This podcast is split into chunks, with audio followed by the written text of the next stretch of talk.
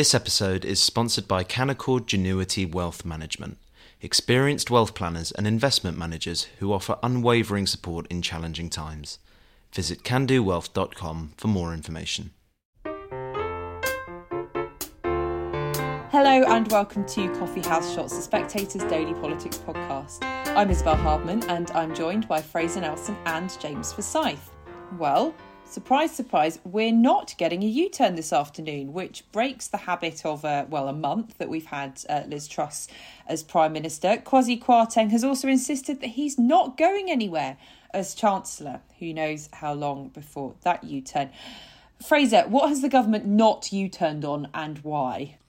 Well, it's widely expected to water down the budget. In other words, uh, I think Liz Truss has gone through various stages of her leadership very, very quickly. She's um, only three weeks ago, she had not yet delivered her budget. So that was at the stage of boldness, even hubris, in not telling the rest of her cabinet what she would do, in announcing the tax cuts.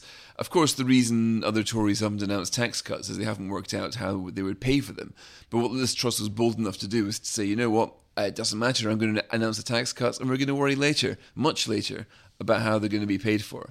Now, what's happened is the markets have freaked out. They've pressurised the government to bring forward its explanation as to how they're going to be paid for to the 31st of October. I spoke to a, um, a Tory MP earlier today who was saying that the very date just defied belief. How could you have a Halloween spending statement? You could just picture the, the visualizations of Kwasi Kwarteng with a pumpkin on his head and Liz Truss on a broomstick.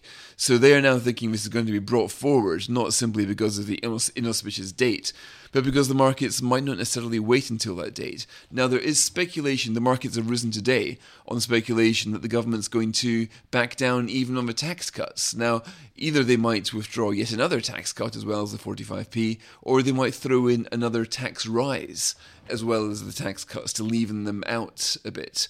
So we're seeing speculation about moving forward the date, and when it comes along, watering down what they do. And then, of course, there are the spending commitments, which I think the government are already struggling politically to work out what on earth they would do. I think one of the problems for the government is that the markets are now, as Fraser says, the markets are now pricing on a U turn. So if the government doesn't U-turn, it's going to face a market backlash. So in a way, having let this story run, they've got no. Uh, they they are boxing themselves in still further because I think if they now don't go through what the market is now expecting, which is to uh, reverse their cancellation of the corporation tax rise. Um, so, in other words, let corporation tax go up, then I think there will be a, a further negative market reaction. And James, it's it's not just the case that the the markets are starting to, to, to lose faith to the extent that they're they're sort of hoping that there will be a U turn. It's also Conservative MPs who had a very difficult time at the uh, 1922 committee last night. I always sort of measure their um, uh, the depths of their despair by how many of them just contact me out of the blue, even if I haven't prodded them to tell me about how bad things are. You know, my my WhatsApp has been been pretty busy today with uh, long lists, longer than my weekly shop of problems that Truss needs to fix. Uh, so, do you think it's reached the point where Conservative MPs have, you know, without a formal vote, lost confidence in Liz Truss? So, I think she's got two problems. The, the first problem is that because she's lost market confidence, she will now have to go further than she would have done originally to to reassure them that you know the, the the price of them thinking that her plans are realistic is now greater than it was. The second problem that you saw last night in the 1922 committee is this: is you've got uh, an operation that isn't working. So one, one Tory MP who is a, who is a, albeit a critic of Liz Truss said they couldn't believe that the whips hadn't got any supportive questions planted at the 22. So that meant it was kind of negative question after negative question. You have Rob Halfon, uh, who's kind of championing this kind of workers' conservatism, saying that the decision to cut uh, abolish the top rate of tax while not not doing very much for people on lower incomes had discredited the whole idea of workers' conservatism, all the progress that had been made over the last 10 years. You had James Cartlidge, who is a kind of uh, mild mannered. I wouldn't say you wouldn't expect him to say boo to a goose, but you would be mildly surprised if he did, saying that you know that the Tory Party has to regain fiscal credibility, which is code for you know these tax cuts without any apparent means of paying for them are uh, you know won't work.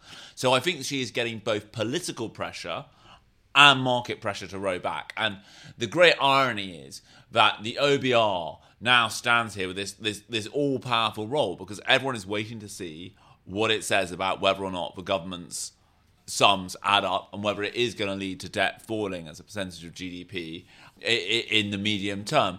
And I thought it was quite telling again of a sign of a slight lack of government discipline that Liz Truss and Kwasi Kwarteng have been on a charm offensive with the OBR. They've been trying to show that they respect the OBR, considering there was such a backlash in the markets to the decision not to not to take them up on their offer of a forecast for the mini budget. So we had that meeting where Liz Truss and Kwasi Kwarteng duly turned up to talk to the OBR, and then Jacob Rees-Mogg went out last night and tried to machine gun the OBR. And this morning, you had Downing Street saying, no, no, no, the OBR is one of the most respected bodies, institutions in the world. And I think it's like, who is gripping the government and stopping these things from being said? And I think it is a very strange situation where you have, you know, James Cleverly doing the media round this morning, kind of basically refusing to say that there won't be any more U-turns. Kwasi Kwarteng saying, uh, I'm not going to preempt my statement on October 31st. We haven't changed our minds. And Chloe Smith saying, "Well, I just can't answer any of these questions because I basically, I'm sure you'll understand, but you know, essentially, she she doesn't know." Fraser, what's going on inside the Truss operation to make it this dysfunctional? Because normally you have someone at the centre of this, not just the Prime Minister, but someone working behind the scenes who, who pulls all of this together. Does this mean, and you know, we're going back to the the uh, the glory days of Boris Johnson when everyone was suggesting he just needed a new team around him. Do, does she need a new team, or is it a little bit more fundamental than that? It's funny. I um, I saw Jonathan Powell, Tony Blair's former chief of staff, at a party last night, and um, the first time I met him, I know just contrasting just how different it is from the Blair era, where Powell, you know, as chief of staff, he had control over the civil service. He ran it with pretty strict discipline, versus the bedlam of the Boris years. Now you'd think that, and the Boris months, sorry, the final months, but you'd think the whole point of getting rid of Boris was to replace bedlam with order, having a sort of slightly more uh, clear clearer idea of who does what. But I'm afraid to say there is already lots of talk about feuding amongst Team Truss. There one group of um, advisors at war with another. There, um, her communications chief is about to go on honeymoon. Word is he won't be coming back from it. And there is, of course, blame on the, on the communication, which I think is unfair. Uh, I think that the if you were to clearly communicate Liz Truss's agenda, that would actually make it more alarming rather than less because there are lots of fundamentally unanswered questions. The fundamental point is that the tax cuts she's announced are not enough to get the growth that she talks about. Um, and James mentions the OBR as being the you know the, the, the great decider on whether the Truss agenda will produce growth or not. But we don't need to wait for it. There are 22 economists tracked by the Treasury, and we at the Spectator have been ringing around these economists, asking them what they've done. They might not, might not have announced it, but have they upgraded or downgraded the growth forecasts for next year? Most of the ones we've spoken to have downgraded their forecasts for next year. So there is no visible tax cut bonus to point to. Now, they might have downgraded them by even more had the tax cuts not happened, because mainly it's the economic headwinds that are getting worse. But nonetheless, Liz Truss has spoken about growth of 2.5%. She, at her conference speech last week, was announcing her three priorities as being growth, growth, and growth. Now, Capital Economics has just released its forecasts for the next wee while. It, it, it was forecasting a recession of 2% from peak to trough. And you're going to get other forecasters, and I suspect the OBR, forecasting a version of that. So this is why I don't think it's fair to blame the operation around Liz Truss for this. I don't think it's bla- fair to blame the communications directors here. The problem is that she had kept a very, very tight circle around her.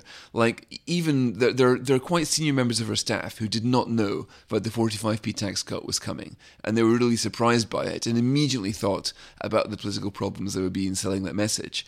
So, if even those senior around her are not let in on what she tends to do, then you can't really blame them for it. And if the growth, growth, growth message has been um, coupled with a tax cuts package which takes us back to the tax burden of 2021, i.e., last year, then of course it's not going to be very stimulatory.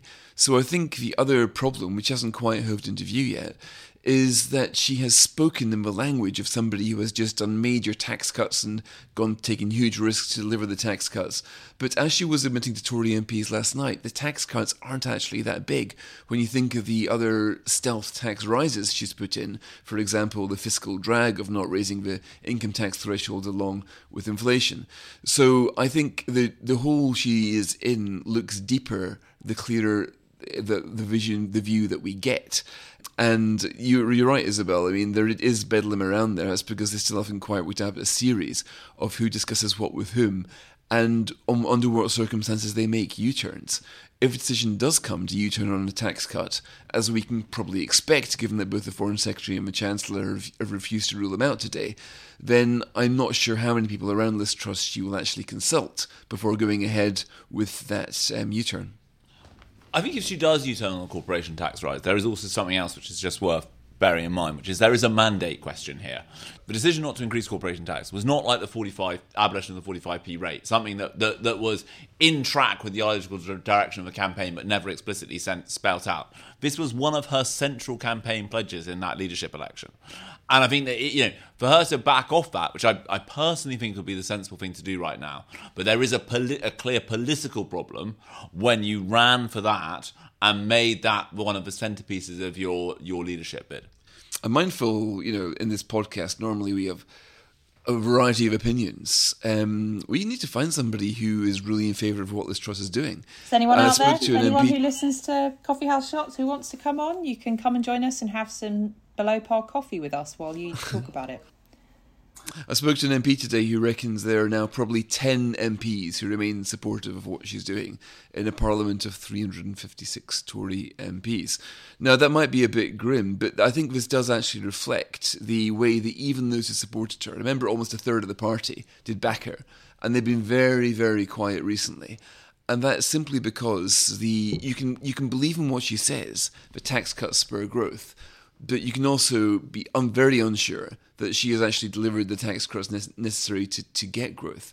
So I think I'm not quite sure where things go from here. This is the big question. I mean, does she stay as leader for the next 18 months? Do the Tories try to foist their fifth prime minister on a country in six years?